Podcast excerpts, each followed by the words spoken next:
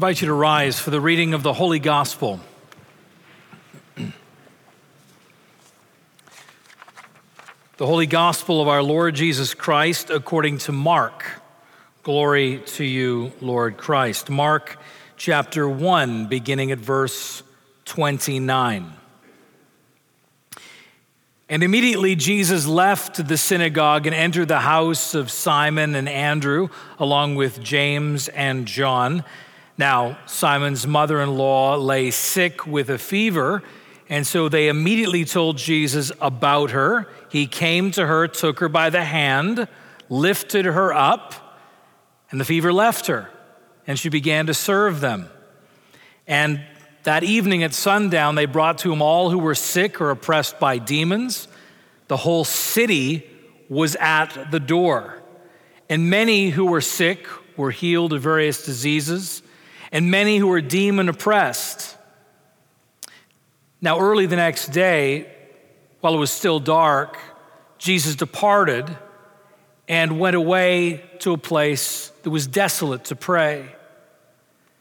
Now, Simon and the others who were with him were looking for him, and they found him, and they said to him, Everyone is looking for you. And Jesus said, Let us go on to the next towns, that I may preach there as well. For that is why I came out. And he went through all of Galilee, preaching in their synagogues and casting out demons. The gospel of the Lord. Praise to you, Lord Christ. Let us pray. Father, we believe that you inspired your servant Mark to record these words of Scripture. We believe these words not only had power in the day that Mark wrote them, but these words have power this morning because they're inspired by the Holy Spirit. And so we pray, come, Holy Spirit, open this word for us afresh. Breathe on your church that we may hear, read, mark, learn, and inwardly digest this your holy word and be changed more and more to be like Christ. For we pray it in Jesus' name for the sake of the world. Amen. I invite you to be seated.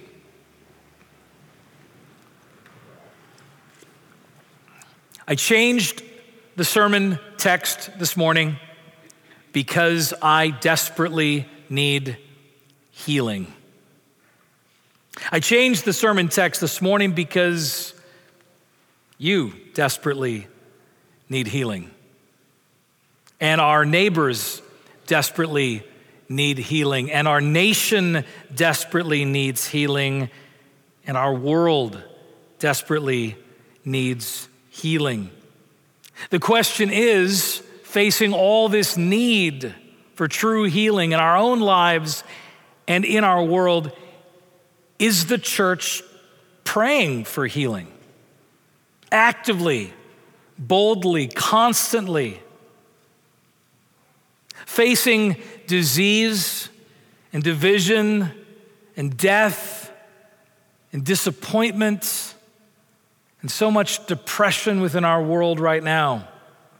It seems that we are quick to speak words of politics and rather slow to speak words of prayer.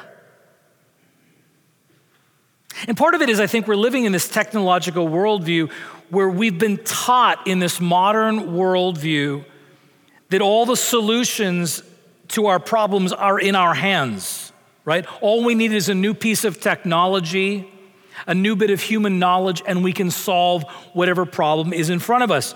As Craig Gay, one of my professors at Regent College, writes, even Christians in the modern world are tempted to live as though God did not exist, or at least as if his existence did not practically matter.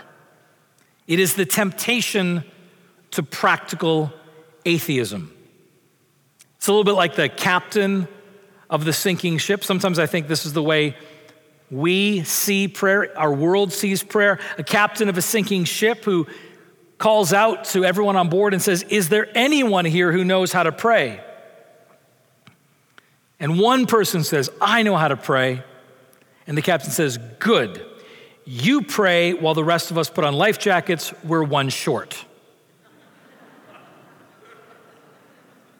Often prayer is seen more like a placebo, a placebo than as a source of power. Something that will comfort us rather than actually make a change in this world. It's why I felt convicted to change the preaching text to Mark chapter 1. If you'll turn there with me at verse 29, we see this healing story. This story of healing prayer. And here's what Mark 1 shows us as the church that we must be a people who pray for healing because healing is the gospel. The gospel is healing. Fundamentally, the gospel is about God putting the world back together. We pray for healing because healing is gospel, good news. But also, we pray for healing because healing prayer always points to something greater than itself, something bigger, something more profound, deeper, and lasting, even than that particular temporal need we're praying for. There's always something bigger that that healing prayer is pointing towards in the gospel.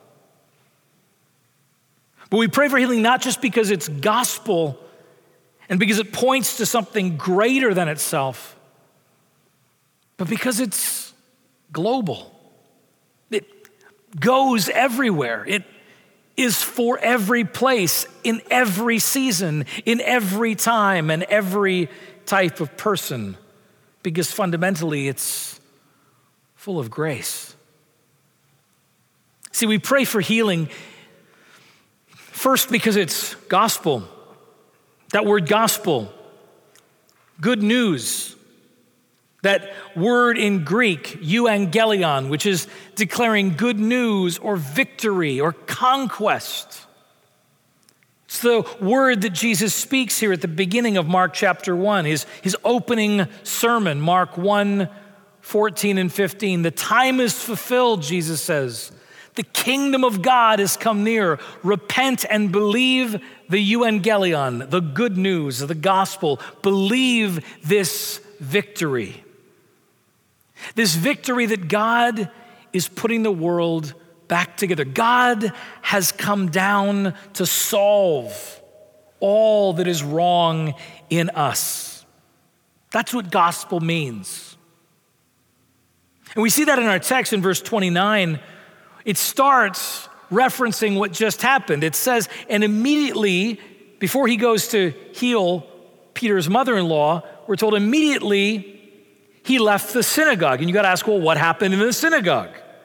Well, after Jesus' sermon, his announcement in chapter 1, verse 15 of the Evangelion, the gospel, God's victory, God has put in the worlds back together.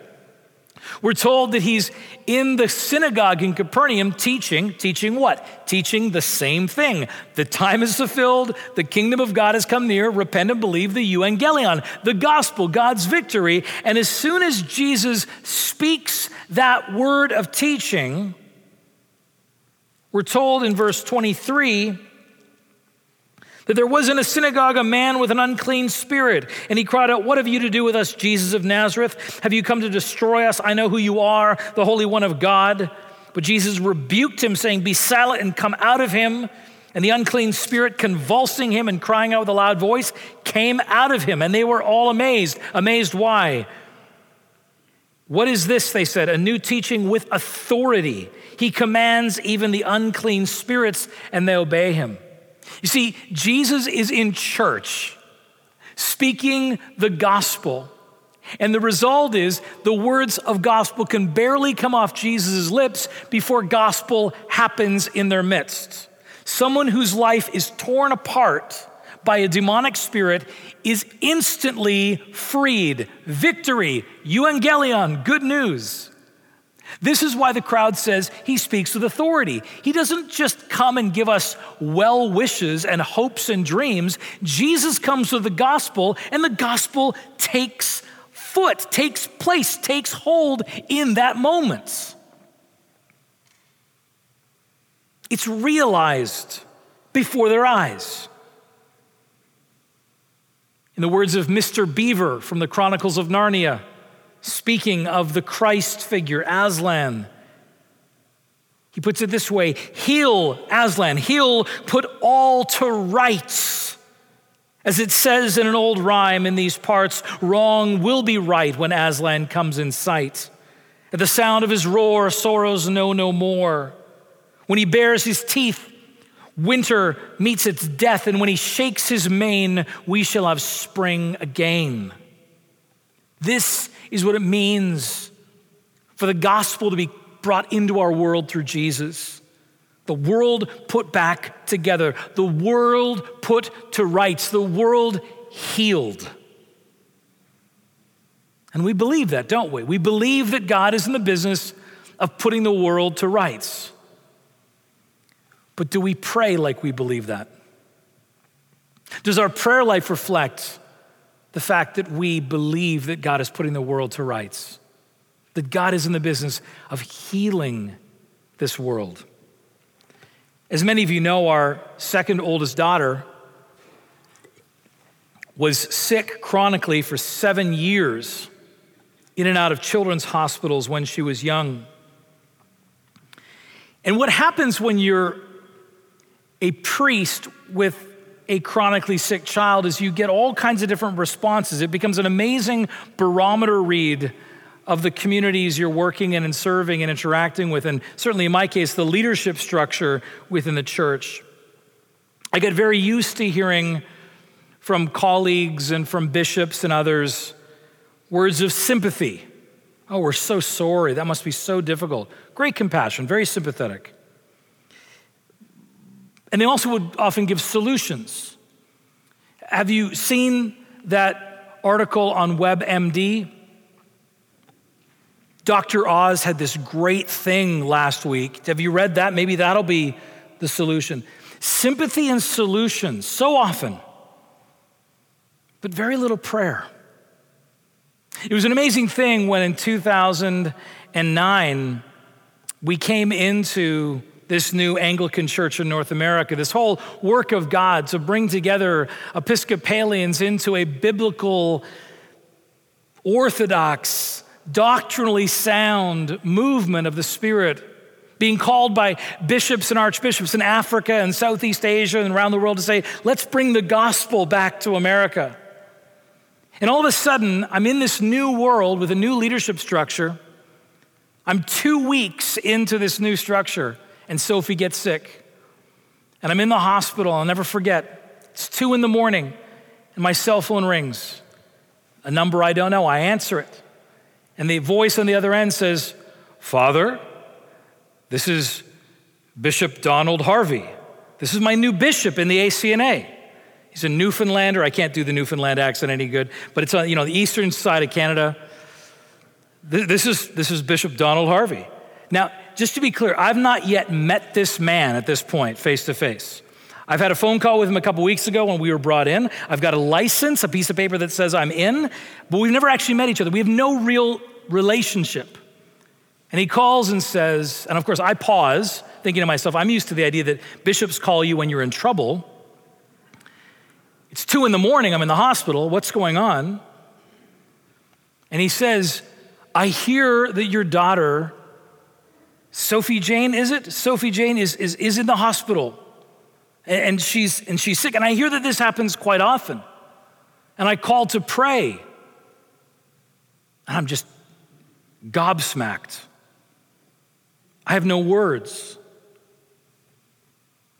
Lengthy pause. Father, yes, Bishop. Father, why are you still on the phone? I said I called to pray with your daughter. Would you put her on the phone. I turn to my five year old daughter in the hospital. Your bishop wants to pray for you for healing. Suddenly, I understood the words for the first time of 1 Thessalonians 1 Verse 5 For our gospel did not come to you only in word, but in power, and with the Holy Spirit, and with full conviction. It is an amazing thing to be within a church that prays, prays for healing.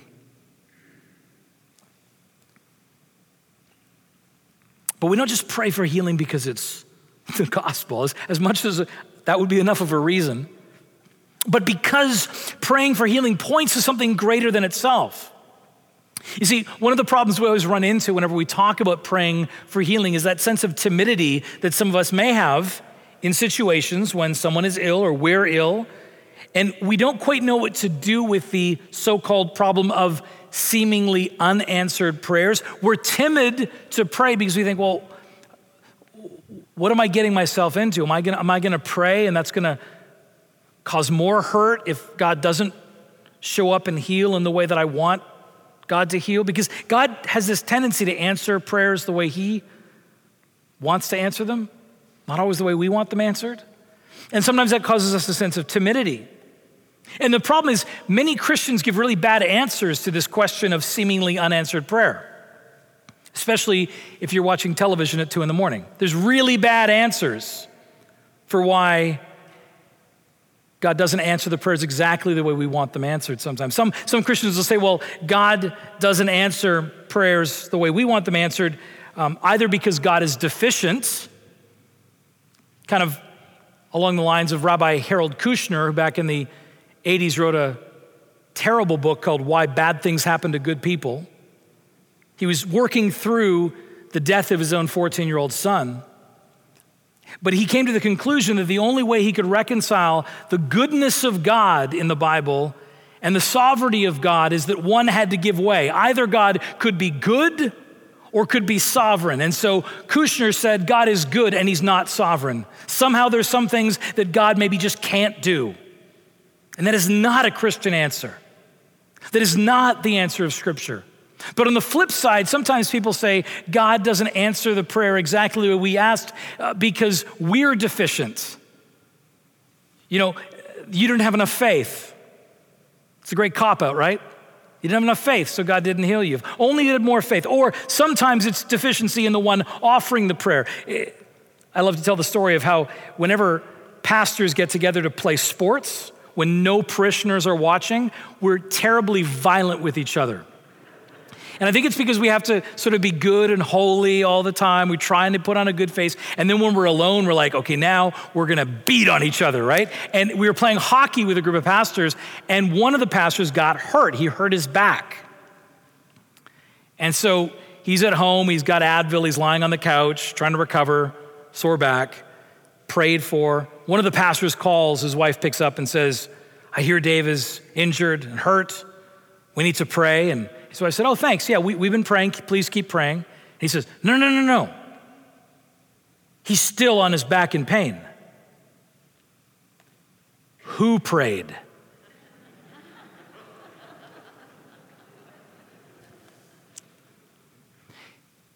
The problem is, it's not about God being deficient or us being deficient.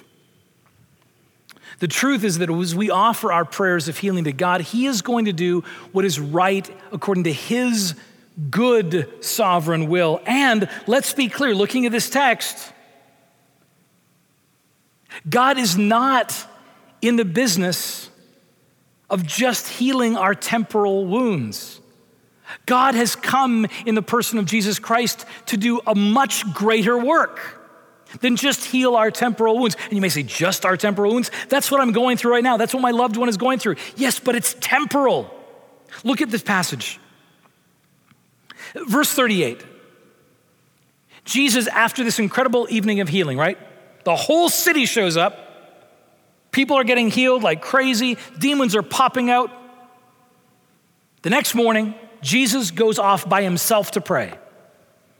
Peter and the disciples we're told, effectively panic. Where is he? Everyone's looking for you, they say. Do you hear the weight of that phrase? Everyone's looking for you? In other words, Jesus, you're so famous after the healing last night that there's already a lineup at Simon's house. We've got signs up here all week long. Judas is thinking of renting a whole arena for us. This is the greatest. You should have seen what was in the offering plate last night, Jesus. This is the best moment of ministry. And what does Jesus say? I've been praying all night to my Father. Let's go on to the next town that I may preach there. In other words, we're going to leave these people who are looking for Jesus behind. And you want to say, that doesn't fit my worldview of Jesus. Jesus is this compassionate, always so concerned with everyone's needs that how could he possibly have left a group of people behind?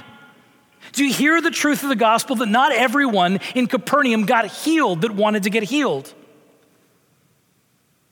Because Jesus did not come to heal our temporal illnesses alone. He came to heal what is eternal within us, something much greater. His healing, his temporal healing, was always partial. Did you hear that? Jesus' temporal healing was always partial. Put it this way Lazarus, who he raised from the dead, eventually got sick and died again. The woman who got healed, hemorrhaging with blood, eventually her body broke down and she died as well and so on and so forth. These healings, as amazing as they were, were only partial. But Jesus came instead to do a healing in us that would be eternal. The greater purpose for which he came was to deal with that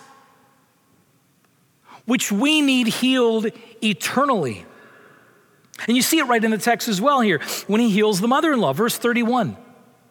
It, it, you almost can miss it, but the entire gospel is in verse 31.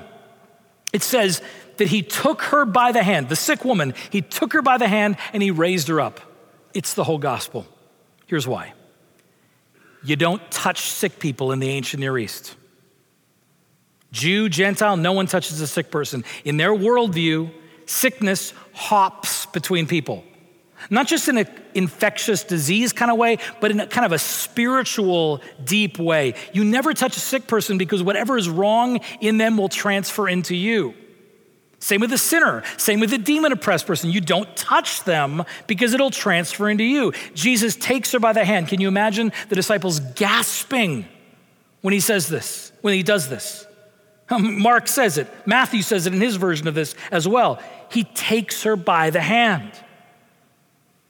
The disciples must be thinking, where's the fever going to go? Where is the illness going to go? What is this pointing to? Can you hear the words of Isaiah 53 that Matthew uses in his version of this story? Surely he has borne our illnesses and carried our diseases. That even in this moment, as they're saying, Jesus, where's the bad stuff gonna go? It's gonna go into your body. Exactly. Everything wrong in you is gonna go into me. It points to the cross. God made him who knew no sin to be sin on our behalf that we might become the righteousness of God. That on the cross, Jesus bore our sins in his body, in his flesh. But he also, we're told, raises her up. And it's the exact same word as Mark chapter 16, verse 6. He is risen. In this story, what Jesus in this temporal healing is pointing to, if we can hear it, is that yes, this woman has a temporal healing moment, but he's pointing to something so much greater that exists in every moment that we pray to Jesus for healing, that he comes to bear our sin in his body and bear our death, that he can raise us up again on the last day. Every time we pray for healing, whether the temporal healing happens as we want it or not, when we come to Him in faith, He answers that prayer of healing always with a resounding eternal yes. I will bear ultimately everything that is wrong in you. I will fundamentally and eternally heal you always. Yes, come to me, all who labor and are heavy laden, and I will give you refreshment.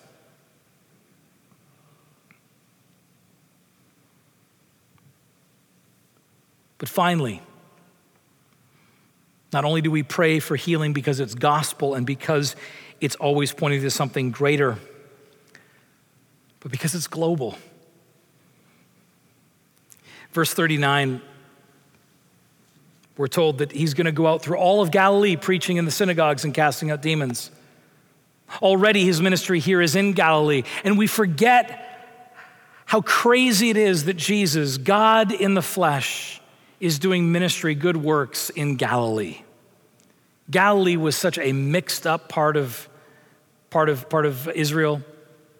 The Jews in Galilee were so tied up in paganism that they got a nickname for themselves Galilee of the Gentiles. It's effectively a pagan Gentile region. You're not, you're not, even really good Jews. That's why Nazareth being in Galilee, when in John chapter 1, verse 46, Nathanael hears about Jesus, he says, Can anything good come out of Nazareth? Because Nazareth is in Galilee. Nothing good comes out of Galilee. God could never show up in Galilee. Isn't it true that so often we categorize situations and people and places as outside of hope, beyond the realm of God's hope, beyond healing, beyond help. If we're honest, we don't really think that God could ever really show up in Galilee.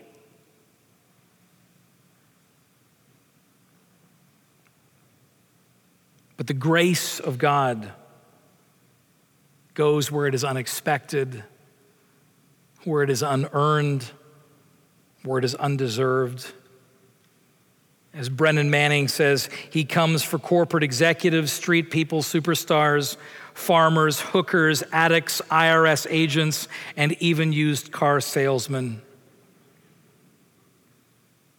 To that backwards, broken tax collector up a tree, Jesus says, Zacchaeus, come down, for I must go to your house today.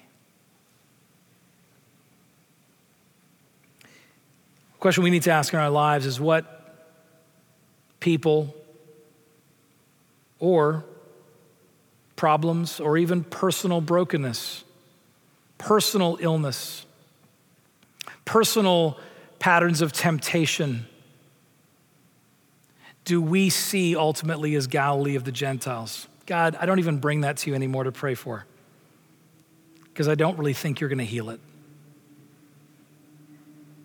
You know, after seven years of Sophie being sick, if I'm honest, I didn't really think that she was going to get better.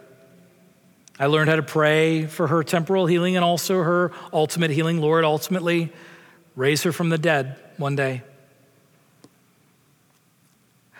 But, and I, and I share this always carefully because not every family with a sick child experiences this end of the story. But in 2013, I was in Kenya at a global Anglican Futures Conference. And the thing that I worried the most about being on the other side of the world happened. I got a text from Monica at about nine in the morning, Kenya time, two in the morning in Ottawa, saying, She's sick. We're heading into the hospital. And I'm in my head making plans to come home, trying to get onto the airline, it's going to take me a full day to get home, but I got to get home now. I'm trying to fix it, I'm trying to solve it. Friend of mine who's a priest next to me sees the text on my phone, knows Sophie's story, puts his arm around me and says, Let's pray. And we prayed like we've prayed so many times before. But then something strange happened. A few hours later, I'm still trying to get on with the airlines to get home. And I get a text from Monica. It says, she's healed. And the context was that she never once ever got sick and not ended up in emergency. And so this itself was just amazing. But even then, I still thought, well, great, nice moment of temporal healing, temporary. And Monica said, no, no, I really think she's healed. And later that afternoon, she was out in a track and field race. I mean, it was like God was showing off. And here's the amazing testimony I came from home from Kenya, and Sophie never got sick again. She had been healed. I had come to the place of believing that this, if I'm honest, was Galilee of the Gentiles. What for you have you stopped praying about? Stopped bringing before God for His mercy and His healing and His grace? What in your own life or within our community or your family or within our nation or within our world just seems too big and too impossible for God to come in and do His work? With man, it is impossible.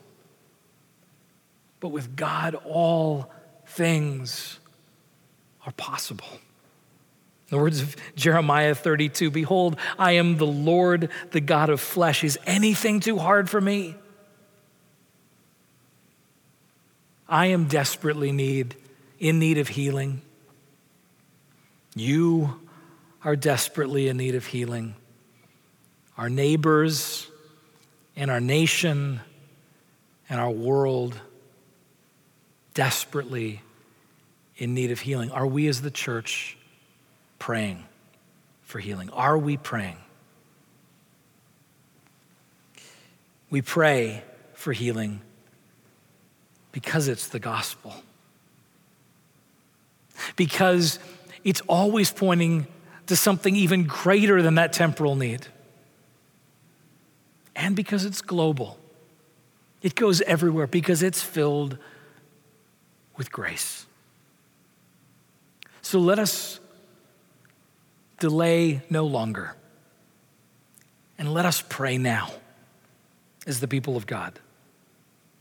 Let us take this moment together to bring our needs before God and the needs of our world before God. And let us ask with boldness and with trust and with courage